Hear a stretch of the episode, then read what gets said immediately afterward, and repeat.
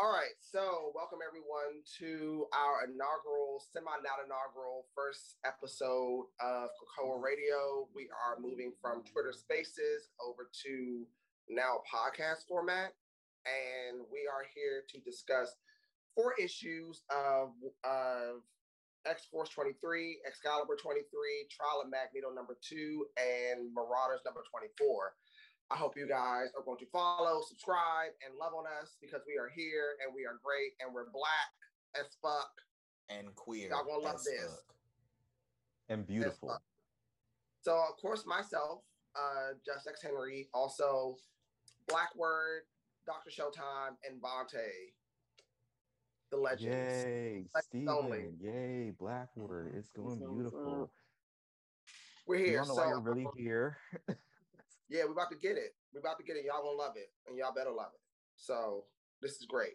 So we have a list of things we're going through today. So first, uh, starting with Excalibur. So, hi, that's me. So Excalibur, a quick recap, one and done. Um, we get a look at what I basically call a Dungeons and Dragons campaign, set for set. Um, Doctor Doom rolls up into Otherworld like he runs the place because he wants to go through his ex girlfriend's stuff and find something she took from him, just like the scrub he is. Of course, Betsy's not down with that because Doctor Doom is insane. He's already been holed by the Queen, the greatest, the icon herself, Storm, once before. Now he's on the ride trying to find a whole new mutant bride. He has a thing about mutant magical girls that he just can't stop going after them. And when the black woman rejected him, he went to a white woman. I'm honestly considering casting a black man to play Doctor Doom in the future in the MCU, but it's whatever. Um, we get immediately to the shenanigans. They're going through Otherworld, escorting Doctor Doom. They're trying to find where the things are and that's when they start doing their magical thing and it disgusts Victor Von Doom. You got Meggan talking to the grass. You got you got our homeboy Rictor talking to the grass. He's just over there looking at this druid backwaters magic bullshit, confused, perplexed, and repulsed. Because in the same week, in another comic, you know, in the flat scan ghettos across the waters where we don't really concern ourselves with, it has been decreed that Doctor Doom is actually the most powerful sorcerer on the planet. Doctor Strange might think he is. That's a lie. He's bullshitting you. Don't believe that propaganda. Don't believe the supremacy. He's lying to you. No dude from Philadelphia would be the world's best sorcerer. It's just not going to happen. So he's watching that. He's disgusted, but it gets the job done. They find where to go. They get into, you know, they go to I forget his name is Matt um Matt Tom, correct? Jaspers. Yeah, Mad Jim Jaspers. I don't know why I want to call Matt Tom. It's the same white name. Mad Jim Jaspers. Mad Jim Jaspers is their target. So they go walk past our homegirl Red Root, who's still imprisoned there, my ad. They just abandoned her completely. And they offer um, Dr. Doom what he's looking for but there's a price associated with it. And it's a more of a magical bargain. It's very like very much giving fairy bullshit where he's saying like you have to give me something if you want something. And Dr. Doom was like, Do you think me, Dr. Victor Von Doom, is the type of motherfucker to haggle and bargain? And Mad Jim Jaspers was like, Here, yeah. And so they go back and forth like that for a while. Um, Betsy is getting annoyed with it. He's already sexually harassed her once. It's time to wrap this shit up. Meanwhile, the rest of the team is out and about doing their D&D bullshit. Gambit is going to cheat at cards. Um, everyone is vaguely flirting with this married man. It's very sexually charged. He's flirting with Meggan, a married woman, and then he's flirting with Jubilee. He's kind of flirting with Victor too. It's just Gambit. He's not straight. Uh, and you know they get caught cheating, and then that's when those robot bullshits pull up. Now I noticed it was giving very much Sentinel how they were acting and how they were regarding them as friends of Mordred, the gayest name you could possibly think of. And the entire time they're calling them that, they don't understand what it actually means. But they don't really worry about definitions of shit they gotta run. They leave. Dr. Doom accidentally agrees to give Mad Jim Jaspers the entirety of the Latverian military whenever he calls for it. And he receives what he was looking for and Betsy and the rest of the team dip out, bang out, and go handle their business. Um, and this is the first time we really get to see Betsy flex her status as, you know, Captain Britain. She bears her sword that she used in the, uh, I think it's the sword of the Starlight Citadel, which is basically also a badge. And she declares herself not just speaking on behalf of Krakoa, but speaking on the behalf of Camelot itself and Avalon, and stating that to declare battle here without the proper channels is to declare battle against Avalon itself. And though they were criminals in the past, you don't need to be like that right now. And if you continue this attack, we will wipe you out under the guise and under the command of Avalon and all his forces. They don't want the smoke. Saturnyne is not to be fucked with, so they bang out, but they remind them that we will be coming back soon. On the way back, they tried to unravel exactly what happened and why they were being attacked and why they were calling Prince of Mordred in the first place. And they started thinking about intrinsically the history of Arthur and the history of the enemies of Arthur and why the people of Britain, but also of Avalon, don't seem to like mutants as an inherent trait. And then they put two and two together and come to the realization that the Arthurian legend itself and the refer the references to Mordred refer to Mordred not just as a magician, but as a mutant. Um, and so they uncover a centuries old plot involving that and uncover another clue into the overall landscape of why mutants are not accepted in Otherworld.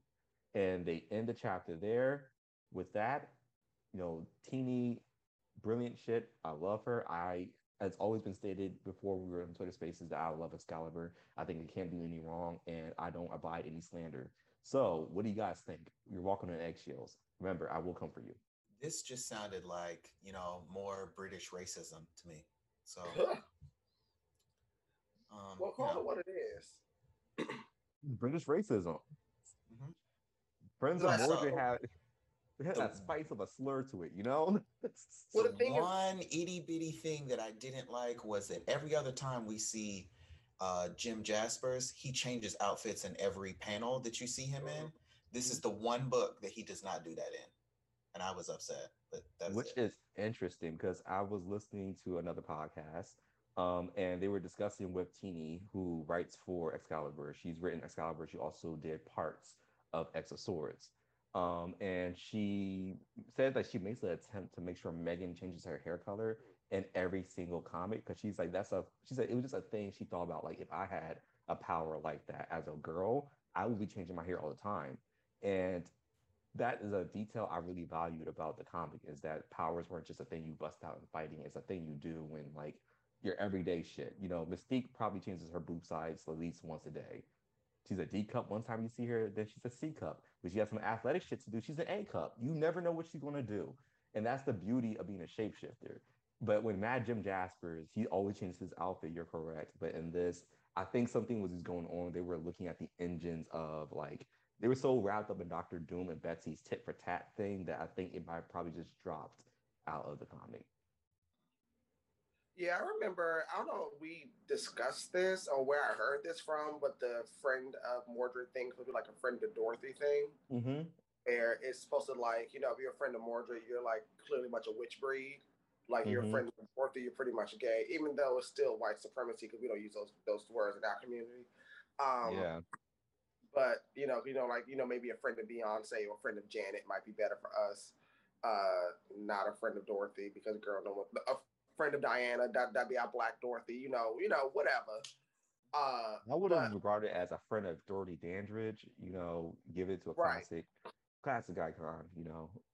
Yeah, but not yeah, but suffice to say, like I'm really interested in where this goes. Um, I do like uh Meggan being an active part of the team because Meggan was a part of the original, original Excalibur, so like it makes much more sense.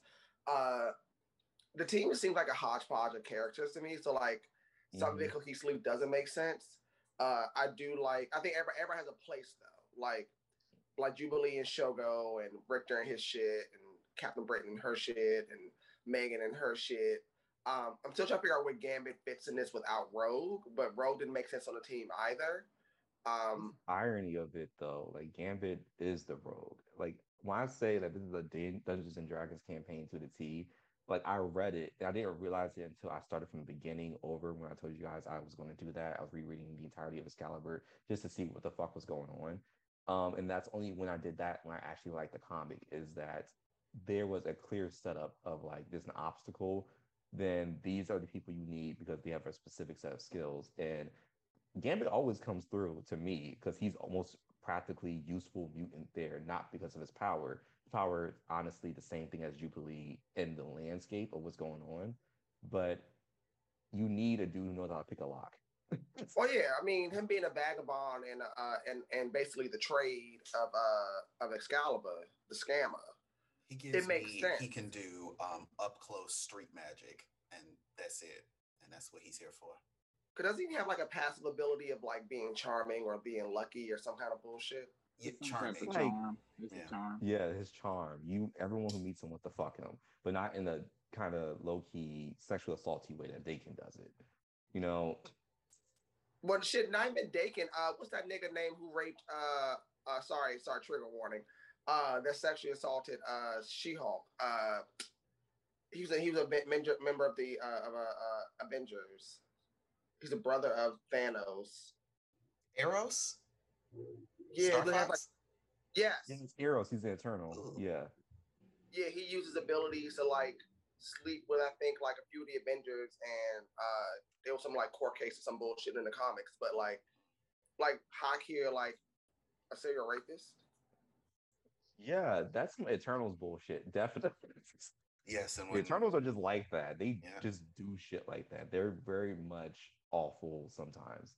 Um, Sersi, especially if if we uh if we reconfigured our gender politics just enough, Sersi needs to be looked at a certain light. But definitely, they all have their place there, except for I'm gonna be honest, Jubilee. She has not had shit to do. She's the mother of a dragon, and that's all she's there for. She's there to be Khaleesi. Yeah, yeah, but not giving half of that. You know, when she went and you. Um True. But like but Jubilee, Shogo wouldn't make sense if Jubilee wasn't there. True, but it doesn't mean, you know, we probably get into that. Like, what is it saying that her only purpose is as a mother um, in these storylines? Because I think that's why I want to say I liked her better as a vampire, and everyone like freezes up and say, "How dare you?" I'm like, no, but as a vampire, she had things to do.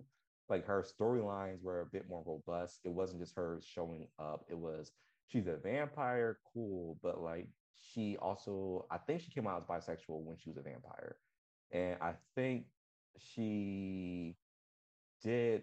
Generally, she was in a lot more storylines because when you needed a vampire and you didn't have access to Blade, you always went to Jubilee.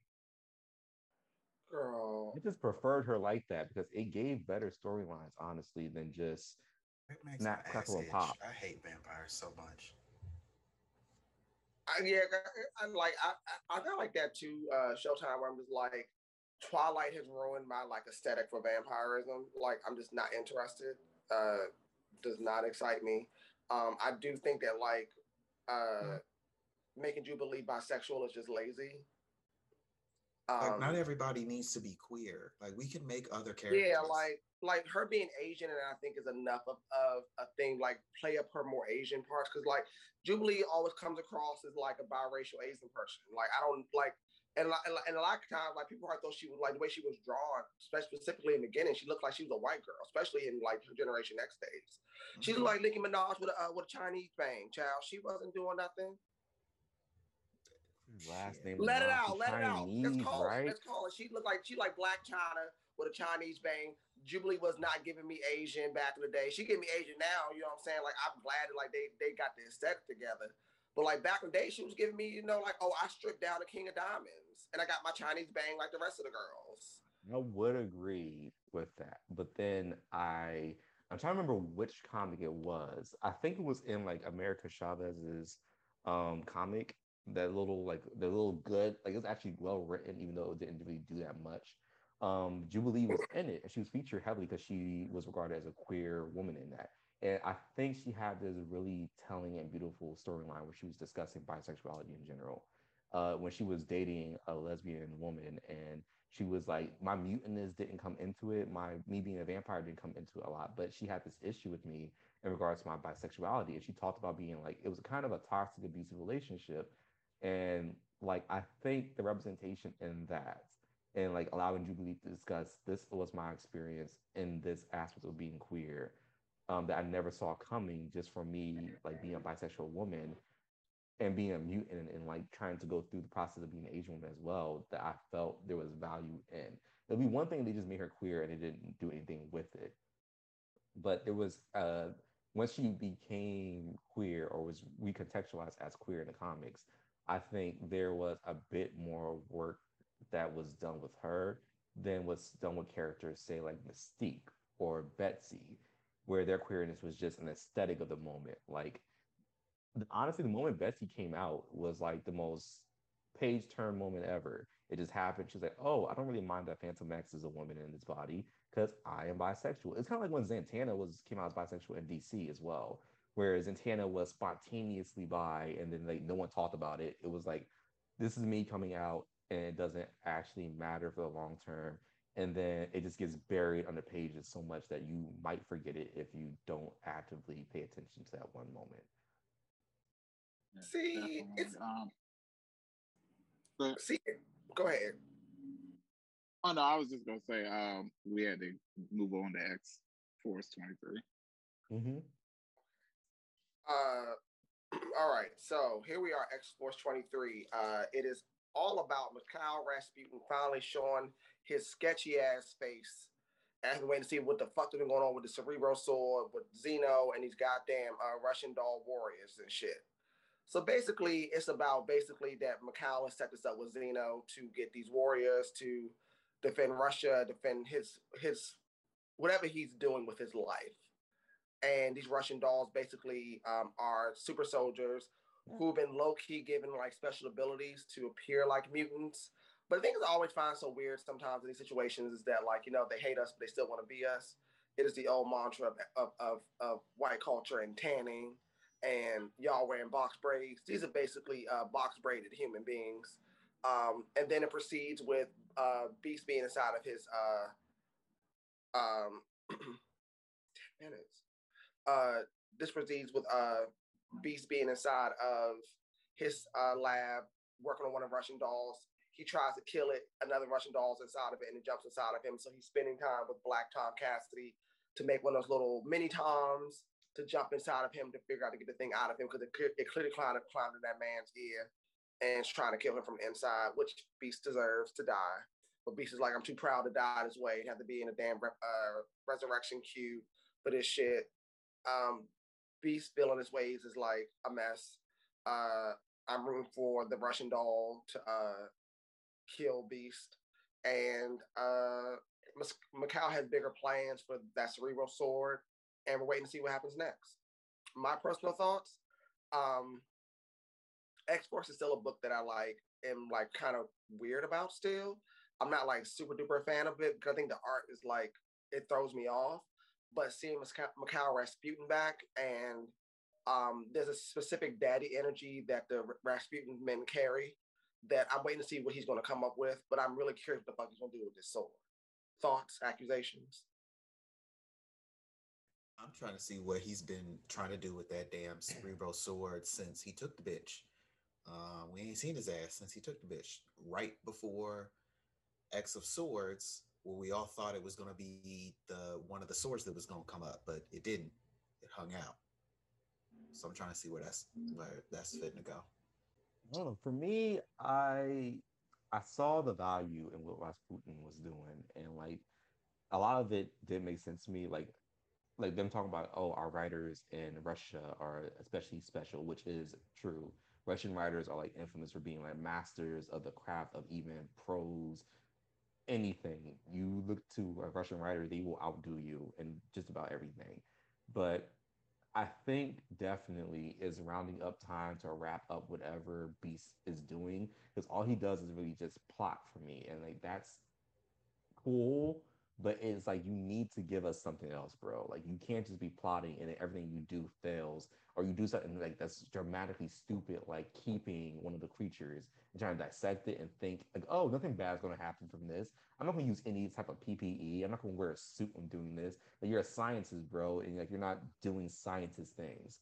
I just he want knew them to. things just had smaller versions of themselves inside of each. Like, think through that, bro. the girl is simple, honestly. Girl is simple. It's very simple. And It's I like think you smart as shit and don't be remembering a goddamn thing. And it's so unfortunate because I think everybody's kind of like getting hip to his shit now. And I think everybody's like, because you know, you know who's tired? Sage is tired. Sage is motherfucking tired. T I D E. She's tired of fucking beasting his shit. Sage hasn't had a break in three years. And she don't sleep. I don't Mama Right. is tired. Mama is tired. Mama had to be in the Hellfire Club under disguise for 30 years. Mama is mm-hmm. tired. Mama had to walk around in lace and panties for 30 years. Mama is tired. She finally got a little desk job sitting on her ass. And what's going on? Beast in the motherfucking background doing shit. Calm down, Randy Jackson.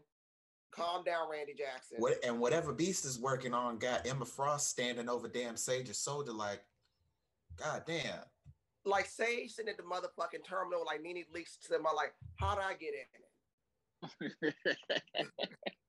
like, like, like I didn't do nothing. How did I get in it? Like, like, like I need somebody to just, just, just, just go at Beast, man. Like everybody else involved, just leave everybody else alone. Like, you know what I'm saying? Like, you know, I'm rooting for Sage, man. I really like, I really feel like Sage is getting like, you know, the bad end of the stick because of Beast bullshit. God Would- damn. Beast is the one issue on that whole squad. The rest of the team is just fine. Like, Beast pop up and sad? shit pops off. God Isn't damn. it sad? Isn't it sad that you worse than Wolverine? Have you thought about that, Beast? Have you thought about it? No one wants you. It's not because you're big, blue, and hairy. You're on a mutant continent right now. Like that's sexy to a lot of people. You there's like a lot for Cohen's. I mean, Iraqi mutants who will probably be really into you, Beast. But you are a dickhead. You were just you're the worst version of every single thing that Xavier represented. You are exactly what Xavier would turn out if he raised himself. But I think I think part of the problem largely too with the X Force team concerning Beast is that they are a team of real spies and black ops kind of people. Sage, Wolverine, uh, Domino, minus Quentin Quire. But like I will say that Quentin even knows his place. Like Quentin is not like really He's a like trying to rookie. yeah, and he's, and he's interested in learning. I think that's a great thing you do as, a, as, as an as an employee. It's like you may not be the best, but you have to be willing to learn, regardless of how good your subs, uh, your skill set is. But Beast is just like, well, girl, I've been an X Men since 1965, girl, and I've been here, and I'm gonna do what I want to do. Nah, bitch, you fucking up, you fucking up to ship everybody else. You gotta get us all in trouble. Let's talk about that. Were you a good X Man? Mm-mm. Were you good at your job? Beast because is is Xavier's version of Exodus to Magneto. Mm-hmm. Ooh, shade. But he true. is not good. And I was like, we liked you better as a kid. I liked you way better when you were a teenage kid running around doing magic. It made it was like, wow, I never thought seeing Beast in that light. I liked him with his blue fur, his white fur. I like that he was low key, like getting busy with the other worlds, Madelyne Pryor. No, when when teenage Beast was doing magic, he only was doing magic because he realized that his science was inept. Mhm. Science was inept. He said everything I do back in the day was advanced for his time. Now I'm just doing basic shit that everyone already can do. And also, I think he was a. He's also mentioned like being afraid, low key, of like if I stay on the path of science anyway, I'm just going to turn out like that asshole. And you see it. You no one sees it better than yourself. Honestly, he had the right idea. Um, and even when I, I would prefer he would stay the sorcerer. I honestly, I think there should be a meeting in the Quiet Council about shuffling positions up. I what I would prefer is if they took someone else to lead X Force, not anyone on the team. I like Sage. I think it'd be a bit more dramatic if she got passed on for that promotion because I want to see her stifle against it. I want to see an original X Force member. Put Warren in charge of the X Force. Worthington. Yeah, Take him off X Corp and put him in X Force. yeah. And not just like I don't want him as just Angel. I want him as Archangel. I want Archangel leading that shit. Cause I thought about it and I'm like, I've never really given Warren a chance, honestly. He to me, he was the most boring member of the X-Men. Uh, I'm like, when they replace him with Storm or just about every single team, I'm like, good. Because if I want a flyer, again, everyone agrees. You want a flying person with a lot of power behind them who can do shit. You call Storm. You don't call Angel. You don't think of Angel ever until he's flipping out and trying to start another apocalypse situation. Basically. And I'm like, it's unfair for me to say that when I'm like, there's things perhaps that Warren can do. I think throwing him in charge of the X Force situation and seeing what he is like at his darkest would be enjoyable. Now that we're agreeing that Apocalypse isn't necessarily wrong, does that necessarily mean we need to get rid of Archangel entirely? Does that mean we need to embrace this aspect of his power? Let's let me see that, and then or throw separate them. Yeah, like a so Psylocke situation. Yeah, like separate Archangel and from Angel so that Archangel can come over to X Force and Angel stays doing his X Corp shit with uh doing his white man stuff. Yeah. Yeah. And Beast just gets to get fucked up by Magic 24 7 because he can't compete. It'll just be a humbling experience. He does not like Magic. He's never liked Magic until he was a teenager. Just throw him someplace he needs to go just to shut up and lose a good 20 times maybe turn him into a demon like we know is apparently going to happen to him eventually. I mean, he can go hang out with uh, Doctor Doom. Um, him and Doctor Doom would be best friends. Mm-hmm. Doctor Doom that still don't have his doctorate, so you know he's over here. Um, about Dr. Umar Johnson and uh, right. Sebiing it, but you know. But you know who has their doctorate and is never called a doctor? Voodoo, brother Voodoo and that's just me. We're gonna keep that and save that. Oh no, I always call that young man uh, Doctor Voodoo because we put respect. And we're gonna talk yeah. about that in a second when we move on to the next topic, um, which I believe Marauders twenty four. Yep. So, hungry. I'm so sorry, baby. Go ahead. I'm sorry. Anyone have anything else to say about that? Oh no, about... no, we're good. We're good. No, no. Yeah. Gucci.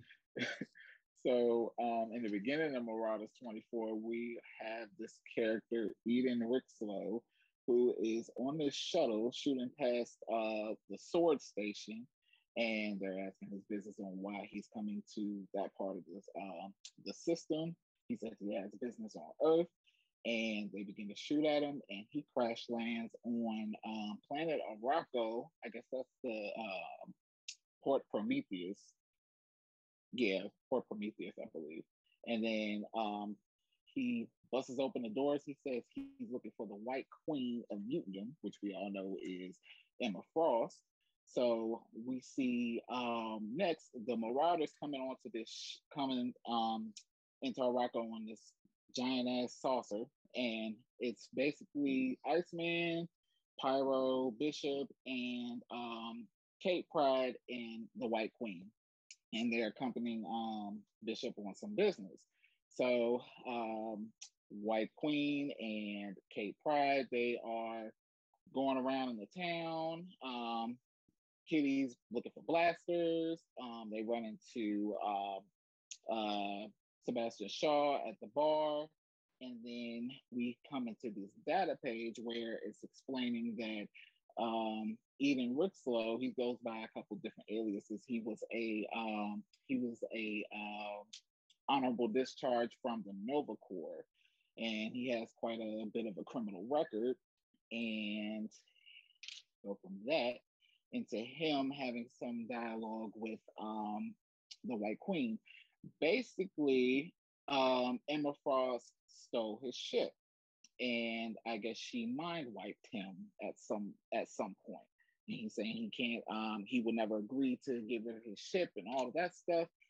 Um, then he proceeds to try to shoot uh, Emma Frost, and then Kitty starts beating his ass badly, which I don't like that. The white woman beating up on a black man like that. but um, so um, let's see. She says that um, she needed a way to um, uh, discreetly jaunt into space, and she needed uh, transportation. And um, the ship um, basically works under telepathic control. Um, all of this stuff. Um, he says, uh, let me see. Yeah, so he throws a bomb. Sebastian Shaw jumps in absorbs the energy, um, and then um, he's they offer him a bit of a payoff. So they give him um, the Mysterium, which is their, uh, I guess, that Krakoan metal that they um, that they have, and um, he says that um, he he says he would. Oh, I don't. Sorry, I'm so off. Um, yeah, so he basically says thanks for making him richer, all of this stuff, and then he says he's taking the Mysterium and his ship. He opens a section of the ship, and then he launches the Marauders into space. And then um, they're seen floating, and then we jump to um, the X Men's treehouse, and you see somebody that has um, is trying to have a, a has one of those um, Molotov cocktails going to set the treehouse on fire, and then um, the intervention of um, Chantel, Lord Chantel. Um, she basically intervenes, and that's basically the end of the book. So, um, really, you really just got introduced to this character. Emma Frost steals his ship, and um, they give him a payoff, and he says he's not just going to take that; he's taking his ship back along with the metal. So, any thoughts on that one? Um, for black man.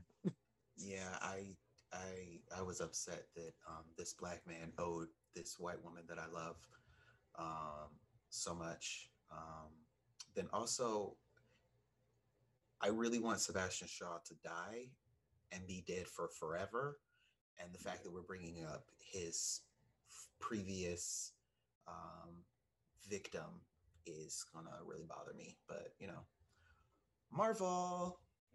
Listen, I Sebastian Shaw was one of those characters I was introduced to like in person, like not just his legacy, but like reading wise, was during like the Five Lights situation and the Messiah after the Messiah complex. And he was better to me when he was Amnesiac. When Amnesiac, and I didn't understand why everyone hated him so much. Um, like Emma Frost was just giving him shit. I was like, well, Emma Frost is always giving someone shit. She she bullied a teenage girl, and just for the laughs of it. But then I started getting more deeper and deeper, and then like his memories came back, and I was like, oh, this man's the devil um he needs to die he needs to i think he needs to exercise that protocol of like respect this land um that sebastian shaw clearly has not intended on following and doing something to him permanently. Um whether it is changing his his his resurrection protocol so that he's last on the list or just generally just fucking with his body. So when he comes at the gold egg next time it's completely drastically different um, because he's not a good person. I lived when I saw Chantel at the end because uh, she was eating in that outfit. Um, everything was right. The fashion was right. She was looking good. Had said, but in the general scheme of things with this issue, I think there are a lot of callbacks going on. I think that callbacks are reminding people like, hey, Emma Frost can go diamond in the split of a second. Um, and she mastered that literally in the thing we won't talk about, IVX um, for one specific purpose. So she's not not combat ready. She is. Um, in general, I think this was like one of those issues that just bridges you to something else. Um, particularly because all of them, I assume, died, with the exception of Kitty. Um, Kitty, I think, can survive the vacuums of space um, in her intangible state. So she might just be the only person who remembers everything. But in terms of that, them beating the shit out of him because he got robbed. I'll say it's Emma Frost. of course she robbed you. Like, of course, of course she robbed you. I'm not sure what the time scale of when she robbed him was. It appears I think she must have did it within continuity just before she developed her secondary mutation. Um, because I'm not exactly sure when they recruited her or if she just didn't show him that she can go diamond because she's like, I don't like doing that. Um, that's not for a polite company. You'll never see me go diamond and lose my best power. Never that, sweetie. Um, yeah, and everything here tracks. This this is I just need the Marauders to get to something next. Um, I know that they are meddling around with looking more closely at Arakko um, as the Marauders. I think because I think everyone has kind of just officially passed the buck of the medicines onto X Corps right now and say y'all handle that while we go deal with this inner circle bullshit. I'm excited to see something else. Honestly, Kate is starting not to give. Emma Frost is always giving, but she's not the leader technically of this team. And Bishop needs to stop just being pretty in the corner. I mean, he's busy working with X Corp, charging the internet or whatever the fuck. I don't. Yeah, he's an electric man. He he serves the he works for the power plant. and I don't That's know what the, they were, why they kept saying that he was part of increasing the because he can't generate energy. He would only just be controlling it. So I was yeah, he's a regulator. But we know from previews that Bishop is probably going to be joining the Quiet Council, and Sebastian is probably going to leave when Mystique is.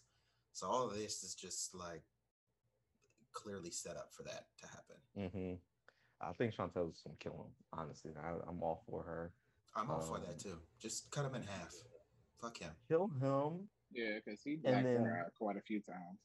Exactly. Kill him, but not publicly. Take him someplace else make it seem like he's going off someplace for a long extended visit and then killing him so that they can't resurrect him without probable cause. And nobody's going to request X Factor to go see if he's dead. Nobody cares. No one likes Sebastian Shaw. It's like if Fenris died. Who gives a fuck? Maybe his own child doesn't like his ass. Not for real, for real. But uh, Shinobi doesn't even know currently. He's that's not part of his memory. Oh yeah, that's right. He does know about his father setting him up. Yeah. Uh... Yeah, and that's the only Shinobi. reason why he's um he's part of his court. Plus, Shinobi yeah. is like looking at his daddy and going like, there's like this, those weird moments during the X of Swords event when Shinobi was just watching shit. I think there's something else going on. I hope he's making a power play to kill his daddy. I hope he's working with Chantel. We'll see. Marauders was just a very must situation. I think we got one glorious moment with Emma. I think I applauded when basically Arakko mutants called, you know, Earthlings, Earthers, basically a slur and said, "We don't serve your kind here." I was like, "Damn straight, Arakko." I fuck with yeah. that hard body.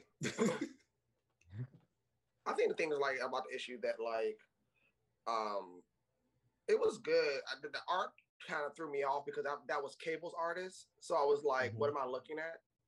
Um, that kind of threw me off. Uh, but I will say it was a good issue for me. Nothing that was confusing too that the guy name was Eden and Manifold's name was Eden too. So I was like, I was. It just took me like a second to realize it wasn't the same character. But like, you really have two black characters named Eden. Like y'all running out of ideas. The names. How many Stevens like, do we have in the MC? Right. Because um, if like, you were to say Steven, and you have no idea which one of these characters that is. Right, but Eden is a very specific name. Bobby. And shout out to my man Peepers, man. Like all the hoes love Peepers. Hold on deck. Like Peepers walked in and all the girls was like, oh my god, oh, Peepers! Where you been? Hugs. Peepers, Peepers, just... Peepers comes across as that nigga who went to jail and did a bid and came home, and all the girls is like, "Oh my God, Peepers is back from jail, y'all! My boo is back, Bay is back." And like Peepers, Peepers is the Brotherhood, the Hellfire right. Club. Like Peepers got around. Peepers is just it's, it's the wisdom, you know. yeah, like I don't Peepers know. I, I, I Peepers. Peepers like he's he's a soft top that we love. I know Peepers got a big dick too. He ain't got a lie. I know people. You can tell like where them eyes jump out at you, like you know, like when he in that meat, when he in that he in that meat to meat, like you know, them eyes be jumping out when he meet the meat, like you know they do. like, like Peepers calm down. I'm about to bust. Ooh, your eyes get big. Peepers Ooh, ooh, peepers, slow down, daddy. Ooh, like I know, I know, I know, I know. Peepers try to go meet the meat. I know he is. Look at him. You see, nigga with eyes like that, they know they try to go meet the meat. I'm just saying. I, I I I know men. I know I know a lot of things, but I know men. I'm like Blanche Devereaux. I know men, and Peepers want to go meet the meat. I swear it's me. Every single time, I swear it's me. Y'all swear it's me. I'll say well, black word, always starting well, something. Well, it is usually you. it is usually you. oh man. Yeah, Peepers try to go meet to meet though. But other than that, I turn I, people's out. He goes to Morocco. Baby, let me tell you, you gotta go to Morocco. They like they be like, yo, who the new man in town? He already did a bid down on Earth. He must be a thug girl. And he like he go meet to meet. That's some strong genetics. That's right. You'll get you an Omega. Right. What does Peepers even do? That's the question. I don't know what Peepers even does. Like you gotta be a legendary ass nigga. Nobody knows what you do. You just in the streets. He's just an advisor. he got tips. He, right. he works with the girls uh with the six on the sword to see the something. I don't yeah. know. Um, I think his purpose is perception, like in that grand. Basically, let's talk about sword. That's that's literally just they're just a factory now. Like it started off like we are a space exploration team. We respond first order. I was like, not really, because you guys discovered Mysterium. So now you guys are just a minting company you you make the Mysterium and you give it out. Pretty much. Yeah, because yeah, yeah, that's I, something X Corps can do. They can make Mysterium products. X Corp right is a waste. I, could, I wish get rid of the book. It's a waste of a book. It's because giving I love something to do. And Monet. And I love Selene. I would say maybe just put it on hiatus for a second. Have a meeting with the writers. Go. Maybe we should change the trajectory of this just a little bit. Um, we got Mysterium now. We didn't have that to begin with. And this is the better product than you just huffing around drugs like a pharmaceutical company. So figure some shit out with Mysterium. Drugs and that's your internet. job. Basically, drugs and the internet, Wi-Fi for all, not world hunger. Right. Wi-Fi. Girl. Mutants are Arakko is ashamed.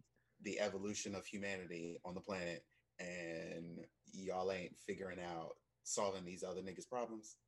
Oh, okay, cool. All right. So I think from here we can make our way to the trial of Magneto number two. All right. So the book opens with uh, Magneto apparently uh, in his castle room, whatever the fuck, his house on Krakoa. Uh, so he thinks, uh, but it turns out that it is uh, Charles and Hope, um, who Hope did not want to participate in this, but uh, Charles convinced her to, um, to trying to see if uh, Magneto will confess psychically. Um, as part of that, uh, they Charles and Hope are talking, and it is made very, very apparent that Hope is not with the shits because she asked why she didn't, uh, why he didn't ask uh, Jean or Emma to assist him, um, and instead asked her, um, and then brought forth sort of like um, a good reasoning why the why he would want to keep it secret from other members of the uh, Quiet Council, former or present. Um, and then we see that the uh, first actual official visitors to the island nation of Krakoa are the Avengers coming to collect Wanda's body. Um, the X Men are sent to greet them, uh, but we see the X Men and some of the various random mutants that we have seen throughout other books. Um, there to greet the Avengers. Uh, the Avengers uh, brought Wasp, uh, Vision, Captain America, Iron Man, um, all of whom have uh, sort of close ties to Wanda. Um, and then being given a tour throughout the island. Um, then they realize that uh, because Hope is off with Charles trying to interrogate uh, Magneto, that there is no psychic uh, to prevent the Avengers from seeing the Arbor Magnum um, and giving away the secret of resurrection. Uh, so as they're touring through, they're basically saying, uh, sort of, fuck it, uh, only to find out that Emma Frost and the Cuckoos uh, had actually uh, gone to the Arbor Magnum and are psychically blocking the Avengers from seeing it. They think that they're just on the beach, just you know, out here stunting, and they um, are the girls wearing bikinis. I don't think the girls are wearing bikinis. They're all in one pieces, looking bad as fuck. Um, then we see uh, X Factor going through um, Magneto's home um, to see uh, if they can investigate what happened to Wanda. We see sort of why the X Factor team uh, was put together. Uh, Rachel doing the one and only useful thing that she's good for, uh, t- chrono skimming um, to see through uh, what happened in Magneto's home. We see that he had uh, taken the cradle of the cerebral cradle um, off its, I guess, resting place in his house. Um, off someplace right before uh, Wanda was murdered, and then they continued to try to investigate what went on with that. Um, while the uh, Avengers are being given a further tour throughout the island, only to discover that uh, Meg- that Quicksilver shows up um, on his own separately from the rest of the Avengers. I, am going to assume his speedster ass ran there, and you know I'm rolling my eyes at the speedsters. Um, to discover that Magneto actually had uh, escaped while Charles went off um, to see to things uh, at the Arbor Magnum. Um, that Hope released him from his interrogation. Uh, he went and escaped. He changed his costumes, notably to his traditional red and purple uh, costume. Uh, prior to that, he had been wearing the white on Krakoa, and then throughout the trial, he was wearing black. Uh, and now he's back in his villain costume, which I thought was noteworthy uh, for them to say, uh, for them to do. Um, and he takes out his son and Northstar first uh, to take out the speedsters, and then the rest of the X Men and Avengers uh, are there uh, to and part of X Factor uh, since they're at the what is the name of their building at the Boneyard, um, and uh, um, Magneto ends up facing off against Polaris who actually surprisingly does a really good job of uh, defending against her dad, uh, while the other members of X Factor and the X Men um, are trying to rein in Magneto um, before the Avengers join in the fight. Uh, in the midst of them about to fight, um, Wanda actually comes down from the sky while Mystique is off in the woods watching everything. Wanda comes down and says a whole bunch of really weird sounding shit that doesn't sound like the Wanda from prior to from what we've seen of Wanda prior to her dying. Um, and then she comes over and basically makes out with Vision, and she and Vision weren't a thing for quite a while now. So it's kind of weird, but she's allegedly back. Um, and that was the end of the issue. Smells like bullshit to me. Uh, bullshit. Mm-hmm. So I have a lot of theories about what's going on, but it definitely ties into my feelings about the New Mutants uh, last week, where we were witnessing, which was like quite literally the um a schism in decisions making between the five and the Quiet Council, and the five like bucking, going, you might suggest things to us, and we can regard it as you know important, and then we can discuss it within ourselves. But in the end of the day, we decided to do this as the five without you.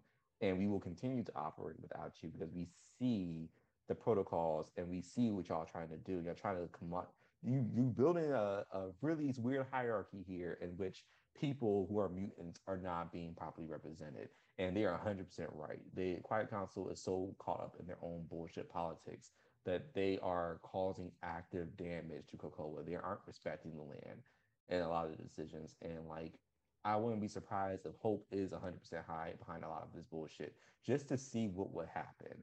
Because Hope, it's very curious that Hope is the one involved with this because she squashed everything with Wanda, you know, way back when in AVX. Yeah. They were cool. They fought. Hope blacked her eye out. And then Hope sat down and went, damn, technically, there's not much difference between you and Jean Grey. What happened, what went down, my fears about what's going to happen to me is very much what happened to you. Maybe we are being a little hard on you, um, which a lot of people were like, haha, no, you're not being hard enough. But it is the dynamic of Hope's character. And so when she's sitting there invading her, her own father's mind and like trying to attempt entrapment through telepathy and, you know, Hope not with that cop shit, it it all rubs a bit weird. Like the first thing y'all all saw me say as soon as I saw Vision kissing up on Wanda, I was like, they're not together. In fact, the very last thing you ever heard of Wanda in a relationship was with Jericho. And she literally went from the school at Strange Academy through the portal into fucking Krakoa. Quite literally, a few issues back, I want to say at least seven issues behind in Strange Academy, it was Magneto inviting her through an email um, to Krakoa. So if the breadcrumbs are there for me to say justifiably, I don't buy that they're actually together. And it might not be Mystique behind it. I think Mystique had a thing to do with some of this shit, but very much is giving all the things that were adding up to what happened. Hope very well could have did all that shit herself. What I just now thought about was that if she's back, if this is actually Wanda has returned, the only way that they would have been able to do that through the resurrection protocols would be to bring her back to Uncanny Avengers Wanda, which would have been before her relationship with uh, Voodoo, and she would have been with Vision. So if this is actually brought back Wanda, then it would be through the resurrection protocols, because that would be the only way that she would just be all up in Vision's face like this. Not exactly quite because when she last was heard of when she was last a mutant, um, it was like around the Axis event. And just before the Axis event, um Yeah, that was Uncanny uh, Avengers. Yeah, so around then, Vision was still being a dickhead towards her. Correct? Uh-huh. Like he was still like she came back and the Vision was like he, she joined the team and then she went to Vision to ask him how he felt about everything. He was like, "I'm disgusted by you. I don't like you. I don't." Oh, that's right. He he met her at the door, opened the door, and said that shit to her, and then basically and closed then she broke down. Like yeah, it was like really vicious, and she broke down crying and shit. He was like, "I don't give a fuck," and walked away. And it was like a really dark moment. Honestly, Vision didn't look that good in that moment. It was really uh even like you know aboard the Wanda hate train. It was like you kind of is reeking of misogyny, dude. Uh, she she had a, a, psychotic break. You were her husband. Maybe you should just understand, but he didn't. But the last the last time we heard of it, so it's like either they're retconning their relationship around then, or they're misremember, misremembering things, or like this is not really Wanda. It's somebody yeah. fucking around. But I I peeped how they had Mystique in the in the woods so that we all knew this wasn't it Mystique wasn't doing her. this. Because you know, everyone will blame her. I mean, she's got Inferno to, to deal with, so she's about to burn the fucking island down. Yeah, she got gasoline to buy. She got matches to purchase. She busy. She don't have minions anymore. Right. Yeah. Yeah, I think they're trying to make it right. I think they're trying to make it look like Mystique is behind this, but I don't think she is. I think I, I think it's like it's purposeful, like to like, oh, let's put her in the bushes, like it's a Scooby Doo adventure. Like Velma, move, move, move, Velma. What are you doing? You didn't do nothing. Move, Velma. We all know old man Winneker who, who lives down in the shed who did this. now, now I need you to get out the way because you know you gotta get ready for your next show. You're not gonna be on this one, but like it's really interesting. I will say that um that Magneto confessing was kind of I don't I don't oh, I'm sorry, I hate to say it. Why are we here? Why are we here? I think the um, whole point because Wanda's story arc needed to go somewhere because WandaVision. They're quite yeah. literally just gonna bring her back to the mutant. I know they're going to do that. The only reason they would do this is to bridge that gap of their stupid editorial decisions made in the first place was undoing her mutanthood like, they're gonna make her a mutant again. I know it, but my they thing is the about the mystery. Huh? They they undid it for the MCU, which was even the dumber part. Yeah, because like, it makes no sense. Why is she not a mutant? Where's her power coming from? Then is it? Oh, she's just this magical thing. That's it. But that's like you guys kind of fucked yourself because magic was never that big of a thing in the MCU anyway. She right. could have just been a mutant and y'all could have just, you know, oh, we didn't know she was a mutant. Her way into being a mutant. That's fine because we now y'all couldn't use mutants. Yeah, especially because now you know they're looking for a tie-in. They're trying to figure out like how do we bring them this entire team of motherfuckers into this universe that does not get so stupidly convoluted that everyone just goes, that's bullshit. Right. And we talked about this before with like the Eternals and how this is a sample of like them experimenting to what can we do with a team that isn't the Avengers that won't take seven movies to tell. Um, and they need to introduce the idea of mutants real soon because they flopped with the Inhumans so hard. And oh god, that show was so fucking bad. How you Medusa's whole fucking power is her hair can move, and in the first episode you shave her bald. Why are we here? Yeah, I, I, I couldn't yeah. get I couldn't get past like the first 30 minutes of that episode, the first episode. I was like, this is not this is not good. yeah, I was concerned. It was it was it, it was giving uh the Flash season seven. It, it it was I was very concerned. And then I well, found out well, later on down the road that they had hired a sign language uh, like expert to come up with a sign language specifically for Black Bolt, but the actor just said "fuck it" and did his own bullshit. With what that black her. lady in uh, in Florida? Yeah, yes, he did exactly that shit. Just was bullshitting. So the deaf community was like, "Girl, right? What was this?" Right. No, the, reminds me of this video. This girl was like going around scamming people, like police, yeah. and, like police and stuff. That black lady in Florida. she told everyone like, she was an expert, and it was like we just didn't do enough research, and she was just on the TV screen, just like she was just moving hands. She was like, I was like, I was like, I don't even know sign This is offensive to me. Like, she clearly doesn't look like she's like translating anything. Her finger, like, anyone who's seen anyone do sound, sign, signing anything has known that their dexterity with their hands is together. She was sloppy. It was. It, looked, it didn't even it didn't look even like look she was saying words. It just looked like hand movements. It didn't look like words. She, right. It, it, it didn't look like she threw up like seven. Yeah, she like she was throwing up like seven gang signs. I ain't gonna lie. I think that's funny. Not just gang signs as someone in the gang. It was like giving a narc. It was giving undercover, you know, officer. it like it was giving like when you about to when you about to spill some big tea, the family reunion, everybody trying to stop you from saying it. So everybody in the background like moving hands and shit. That's what it was giving. Yes. It wasn't even bad. giving magicians. It wasn't. Because you know, the magicians, they be together. They right. those are serious actors. They act down on that show. But overall, I I think I do think with the trial of Magneto, there's there needs to be something soon. I do not think this should have been a monthly um comic comic. I thought it really should have been wrapped up in a month.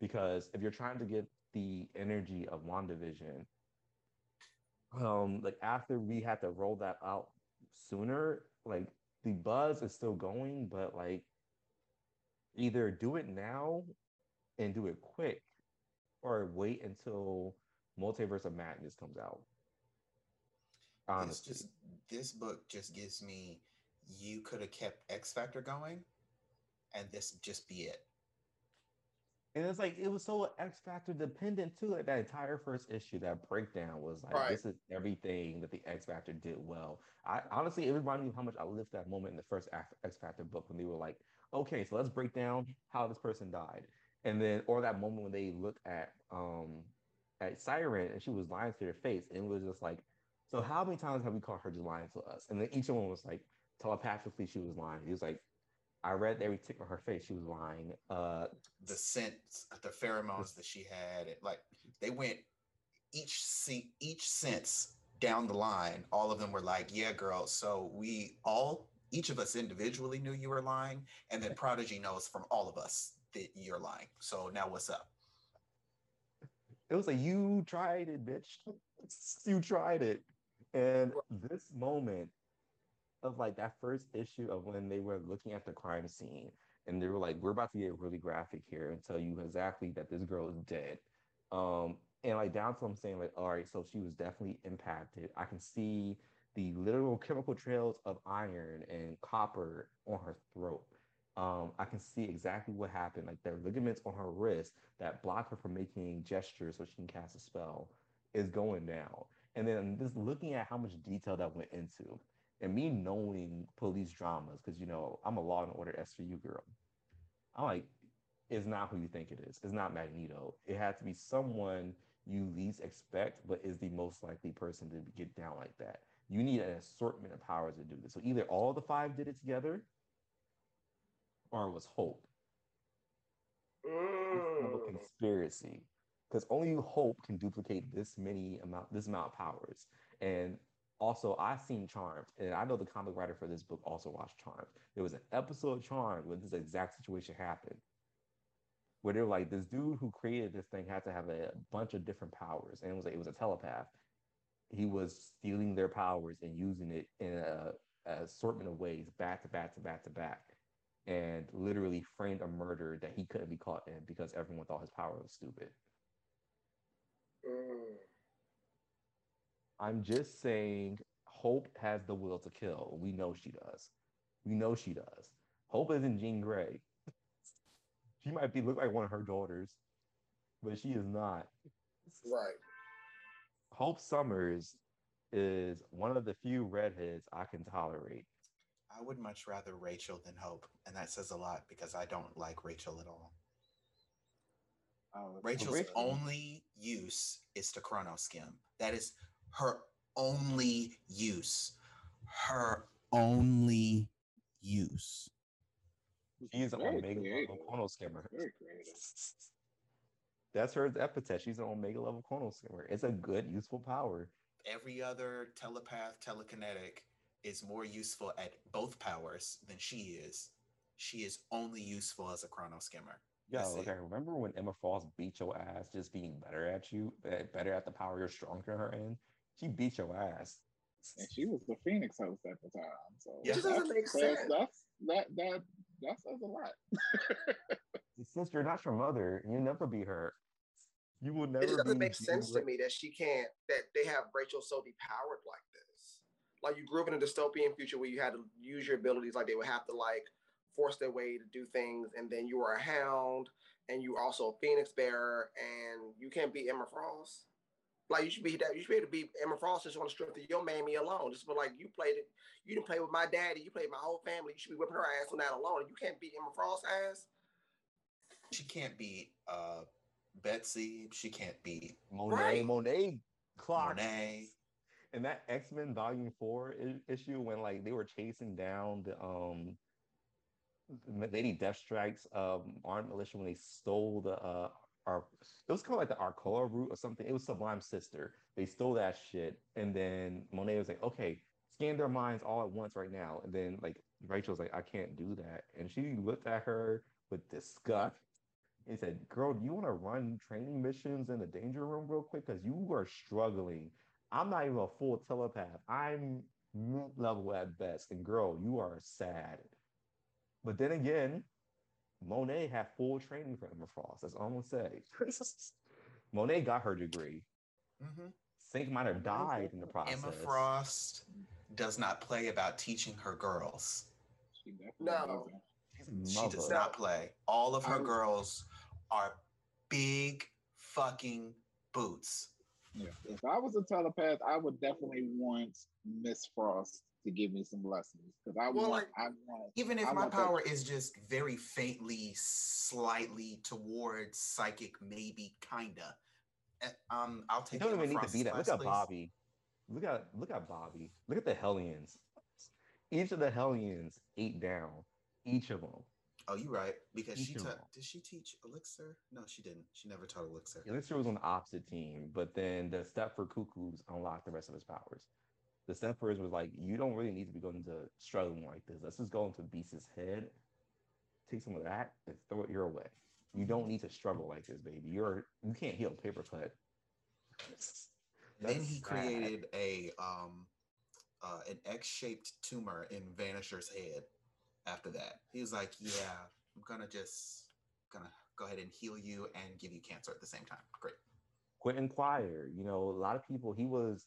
It was the drugs talking through him. You know, he had his he, had his you know addiction phase, and that kind of got in the way of things. But you know, Quentin Quire, still one of the greatest telepaths on the planet. You know, top definitely top three, top three telepaths on the planet. I mean, Some, he's one of the two Omegas. Somehow, does not get into like that. Don't make no sense. Why he's a he should not be an Omega level telepath. He shouldn't be. He should not be an Omega level telepath, and yet he is. All right, so we need to run to our circuit party topic led by the lovely Black Black Word. What is this topic that you have mm-hmm. chosen for us today? Hello, babies. Yeah, it's time for the circuit party. Um, so today we're going to be discussing magic and witch breeds, mostly on account of next week. Our issue is going to feature heavily into getting rid of the worst sorcerer bring to ever live, Doctor Strange. He's dying soon, quote unquote, evidently. So, you know, it's time to rehash our things about magic in the Marvel Universe, especially why the, the Sorcerer Supreme of this solar system should probably be a mutant. Um, so so far in this new era of Dawn events, we've learned a lot about what it means to be a mutant, not just in the common sense of like, oh, they're a minority group and they've been marginalized so much and like you know so much has happened to them. But apocalypse's run in excalibur has been in, in reclaiming the history and the culture and civilization that is a mutant kind that has always existed not just in the context of oh mutants since the 1960s it's like no there's been mutants since the dawn of humanity and they have not just been sitting around running afraid. They've been doing magic. They've been kings. They've been usurpers they've been a country on Akara and they are mostly black.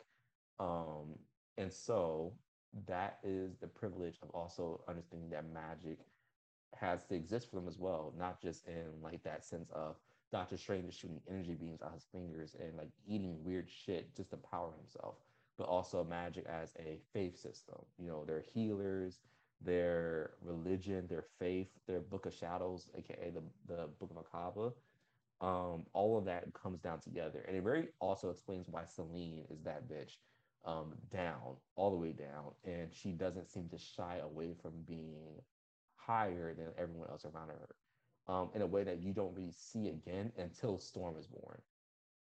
Um, so I was wanting to discuss like the idea of mutant magic and like looking at the history of it and like the X-Men but also like understanding that weird facet that the X-Men have never done well against magic. They've always gotten their ass beat by it. And it's kind of why they were about to lose that war against Arakko until Apocalypse had to, you know, get into some semi-abusive territories by beating up his wife. Um, so what are your guys' thoughts? I know a lot of people don't always feel the best about Excalibur because it's so convoluted. I know a lot of people don't really relate to the X-Men as a sorcery magic fantasy story, but the elements to me are working out. And I think I really appreciate the historical implications that are going on in the story, especially that Mordred secretly having always been a mutant thing.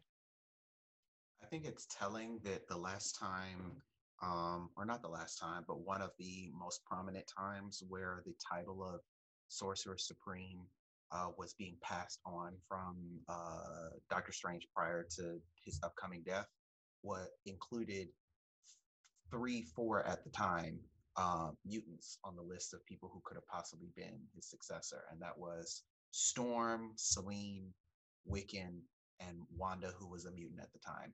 Um, that they were included on that list. That they were not picked um, was interesting, but now that we see that uh, the mutants have moved uh, to be the uh, governing body of the solar system, that it would make sense for it to be passed on to a mutant. And then we also have Magic, who's the sorcerer supreme of Limbo. Mm. Um, I'm glad to see more Magic come up in X Men. I feel like Magic shouldn't be relegated to just uh, flat scans. They don't deserve Magic. Um, I feel like it's a situation where um, I hope they don't muddy it up too much and kind of keep things. I think like I don't mind seeing magic being used in other books, but I need Excalibur to be the Bible of it. You kind of get what I'm saying?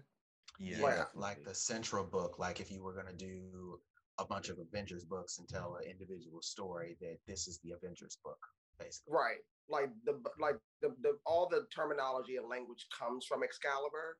All the magic stuff happens in this kind of like the bulk of it. Um, but I don't want it to be a situation where, uh, like you're incorporating like a magical, like I mean, like like well, magic is kind of the only person outside of like Excalibur who kind of like is, um, a magical mutant who you know delves in that bullshit, but doesn't really like it's not the whole crux of their character. I don't want to see a magical based character that's that's the crux of their identity in let's say X Force. I just don't want to see it. Right. But that would break the story anyway, even though it would be the smartest thing to do. Literally, I still think Beast needs to be a wizard.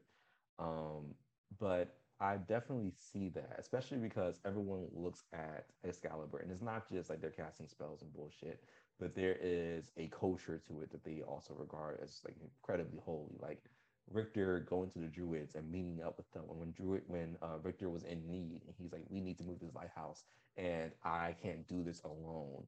Um, the Druids came through for him. They were like, "We got your back. You need help. You direct this, and we will power you." And like that sense of like collective community work all at once was extremely special. It's not something I would want to see in like literally Prodigy is on X Factor and he is also technically a sorcerer. Um, and it's all the telling that he doesn't always regard or remember that he has those skills um, when he's in his position because he's not really like the same feeling that Rictor got when he became a druid and he's like, this is magical and I need to be a part of it. And not a part of who Prodigy is. He's like, I'm a dude with a Swiss Army knife. I got a bunch of different skills and I will only use what comes up in the moment that I need to use it. Um, Excalibur is a story I think, like I didn't think was a story that needs to be told, but I think reuniting the characters to their roots and especially using Apocalypse to tell that story. Um, because if this story had never come out, you would not feel as attached to Apocalypse as you do. Um, I think the use of magic in the X Men is vastly more important than the stories they're telling, kind of honestly, with the resurrection protocols. The resurrection protocols sometimes just end up turning gimmicky because you start seeing like the X Men die in situations like you kind of should have survived that, or you kind of should have stepped up in that moment like you used to back in the day, so that you wouldn't die. And now you're just dying left and right, and you're just treating like an oh well situation. The fact that Excalibur had to go a place where they can't die kind of stepped them up to a situation. Like I don't think we've ever seen anyone die from magic yet, have we? Um, on Krakoa. Well, we can always rationalize. Technically, Betsy did. Technically, you saw yeah, how long it took us to get her back. Yeah, I'm saying Otherworld. Yeah, yeah, because yeah, she did yeah, shattered at the glass, basically. Goddamn, she went out sad. Uh, wow. I mean, at least she didn't come back. Um, like uh, Gorgon and Rockslide did. Yeah, notice how they just swept them aside after X of Swords. They just did not address. Hey, we just mentally, like you know, impaired a minor. Rockslide is a child, um, because you know they don't advance their ages properly. Rockslide technically should be like 19, 20. And like Gorgon was a hero of your culture. Like he gave his life in combat and was like, I'm gonna go out in the warrior's death, and now you got fucking Fabian bullying him in the public. And that's like weird. Hmm? That's part of the problem I have with the whole X of Swords event. It's just like it left so many loose ends of things that like never got resolved. Like I think that's like that's like kind of like a problem I'm starting to have with Hickman books now. Just like there's all these lingering subplots going on, and here we are about to slide into Inferno next week, and we're in the middle of the trial of Magneto and all this Arakko business. Mm-hmm. Like it's it, it's like it, I'm not understanding. So it's like the magical component of the X Men universe now, like where it all is going to fit into what's going. It's a lot going on. I still cannot figure out for the life of me two things. One, why Rogue had to turn into flowers for like six issues, and two, why Apocalypse needed her to kill him. I still haven't gotten, I haven't figured that out. So I'm sort of like, I need us Well, get... the the flower the flower thing is a bit more convoluted. Like I had to reread that altogether. Go, oh, that's why. But the the thing he had, he didn't need to die. It was because Gambit fucked up horribly um, on his mission, and then Rock and then Rictor. Rictor I want to call, I keep wanting to call him Rockslide or Avalanche. Is Rictor.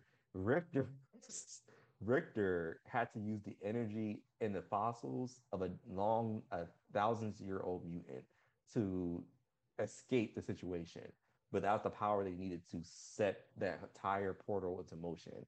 And so it was like we need the the bones or the fo- we need the bones of a thousands year old mutant.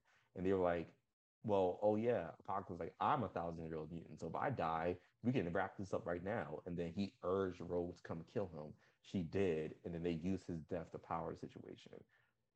Rogue got trapped in those flowers because Rogue needed to be sacrificed, apparently. It was a weird, convoluted ritual.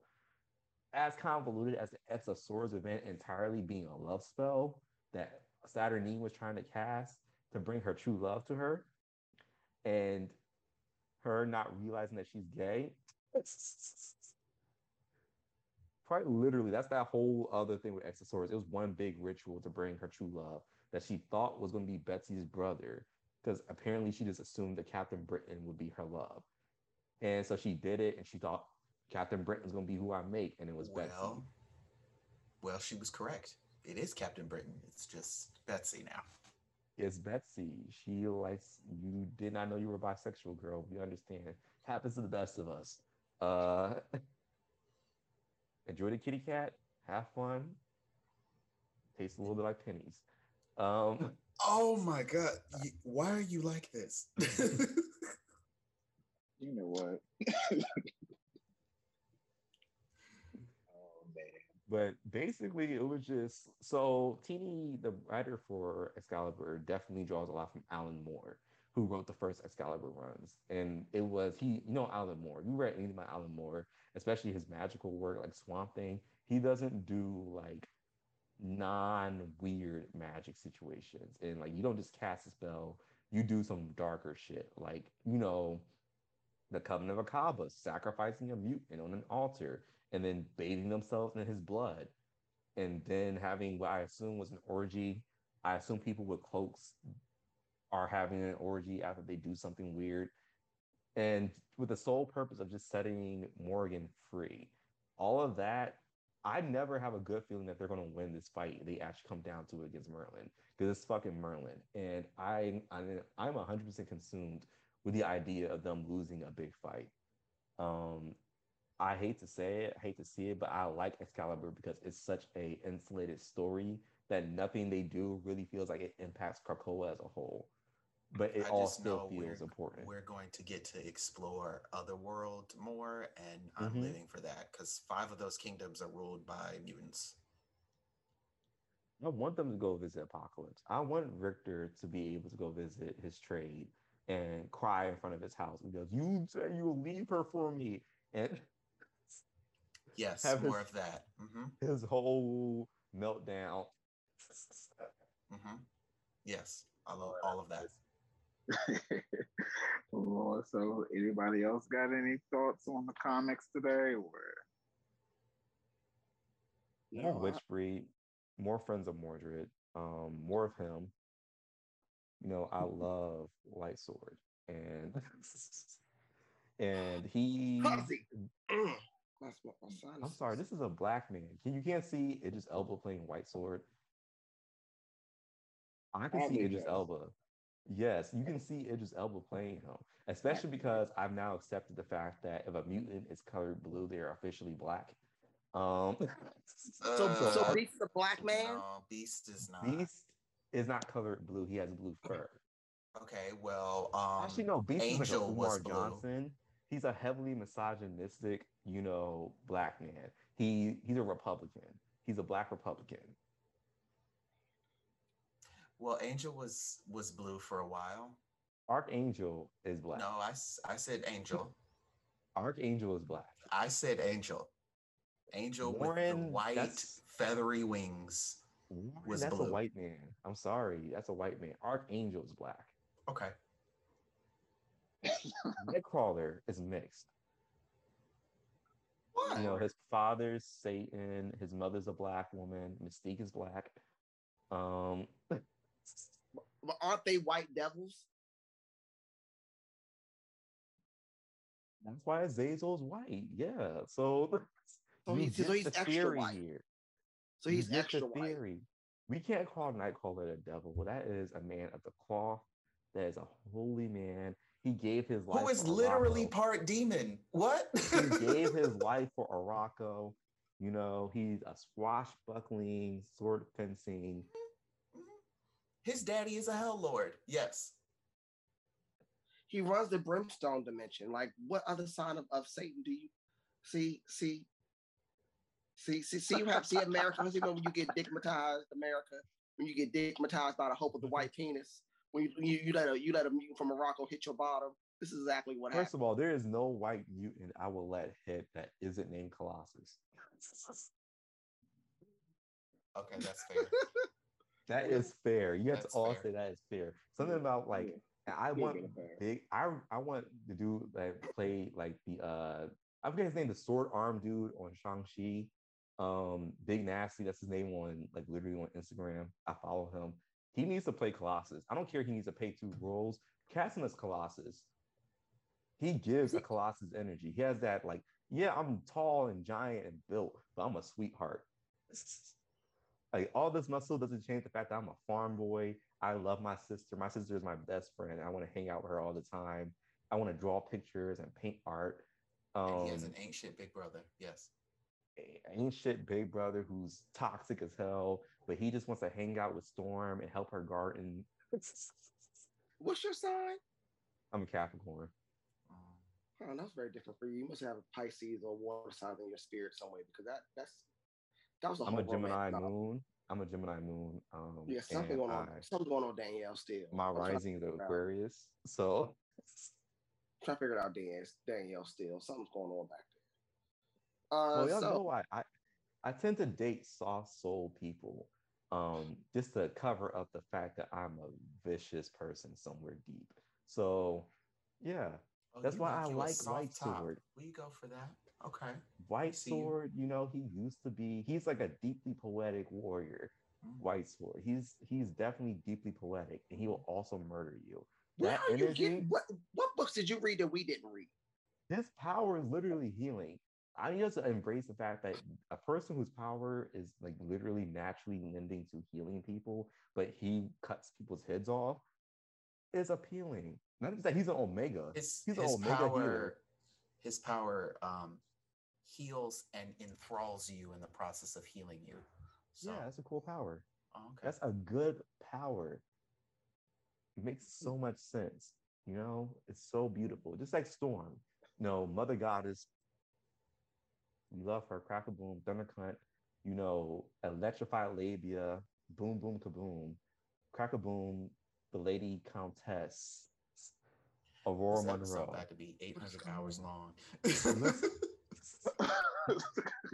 All right, so we can go ahead and wrap this up. Any book recommendations?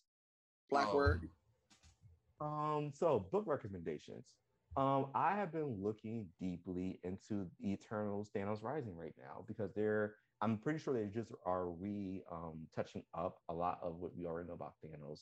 Um, but the Eternals, you know, it's coming and the movie is going to is looking great. So now is always a great time to touch on the Eternals' history by remembering the fact that this is where Thanos comes from.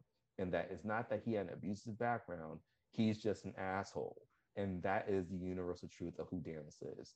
So Thanos Rising, the Eternals, check it out. Vontae. Uh, oh, go ahead, Showtime. I definitely recommend Kang the Conqueror. Um, Ooh, that good. a mini series that is going on that when I tell you is so damn good. It's trying to do a um, an origin story of sorts for Kang the Conqueror and all his iterations throughout time, and he ties into the vast majority of things that have occurred across the timeline in the, the uh, Marvel universe. So it, it is very very interesting. Um, I, well, I am. Well, I really don't really have any book recommendations that is fitting into DC. I am currently reading Titans, um, Teen Titans Academy, which I think is really good. I like how they're bringing uh, Red X into the picture and trying to fit it um, from the show, kind of putting it into the um, into the universe. So that's pretty cool. Um, I am reading the Eternals too. I'm reading the 2006 and the 2008 one. So I'm trying to catch up with my Eternals before November so I can be up to date. To the hive. Um, I'm definitely not ever reading Eternals because I don't like trash. um, my book recommendation for the week uh, is Mighty Valkyries. Uh, they just finished up the series. It's five. It's five issues. It's pretty damn good. It's about a bunch of lesbianism and Karnilla and and um, her stealing these black babies from this black woman and turning them into goddesses. It's very interesting. Uh, there's a Black Valkyrie and Jane Foster, uh, new characters. Loki is actually a great character in this book. The art, the art is really good. I love it. Uh, but the book is complete. I, I thought it was going to be like a regular, like ongoing series, but clearly it was a mini series. But you said the, you said the Mighty Valkyries. Yeah. Fuck them. It's Jason wow. Aaron. Wow, yeah, you, fuck them. You, wow, you mad because like you know discount X Men are not doing well right now? Discount X Men, really, really discount wow. X Men. The Valkyries are fake Amazonians. Fake ass Diana Troy will fuck them up, and you know it. You understand it. You feel it in your spirit. Fake X Men, the Eternals. First of all, the Eternals that have enough love between each other to ever be the X Men. Um, if anybody here is in, in a in a situation of, of stress or they don't have the finances, if you're looking to save a little money, read the Eternals if you can't afford the X Men. Save your money because the Eternals are more expensive. You can go to great value X Men. the Eternals. It's easier for me to read the entirety of the X Men's history than it is for me to access just the few volumes of Eternals comics. If you can't afford, there's only like four of them if you can't afford Jean Grey, we also have C for people who are on a budget. Uh, please help yourself to the great value uh, services. Great value. So you're admitting. So you're admitting Jean Grey's a sociopath. Wow. Yeah, she so is. a sociopath. Yeah. So Jean Grey's a sociopath. All right, it's, excellent. I mean, yes. I'm putting on the timeline. I'm going to put quote just X Henry has said that Jean Grey is a sociopath. And I'm gonna quote whatever. And I'm gonna add Darius into it and, and, and I'm gonna put and I'm gonna put that video in any league saying, I said it, I said it, I said it. That's I said it. God damn it, I said it. So this concludes our issue of Giant Size KRK A Radio. Um, this convenes the Quiet Council. The dust table now um, yields the floor to whatever nonsense is going on in y'all lives. Any last words, anyone? No, table day is um still going to remain over here with Lek Hive. We will um, be closing out with our non remark remarks. Thank you.